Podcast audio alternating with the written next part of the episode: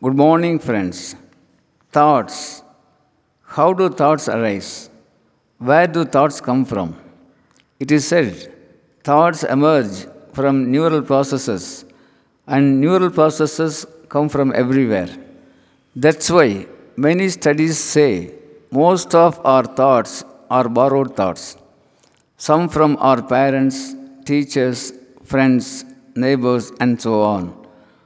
Books, movies, newspapers, is the whole media influence a lot our thought process.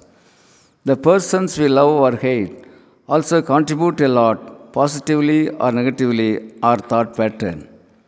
It seems no single thought is ours. Almost all the thoughts are outsourced. All of them are borrowed, either dumped on us by others or dumped out of foolishness by ourselves. Nothing, in fact, is ours. That's why a writer, Mr. Ram Narayanan, writes Sow a thought, you reap an action.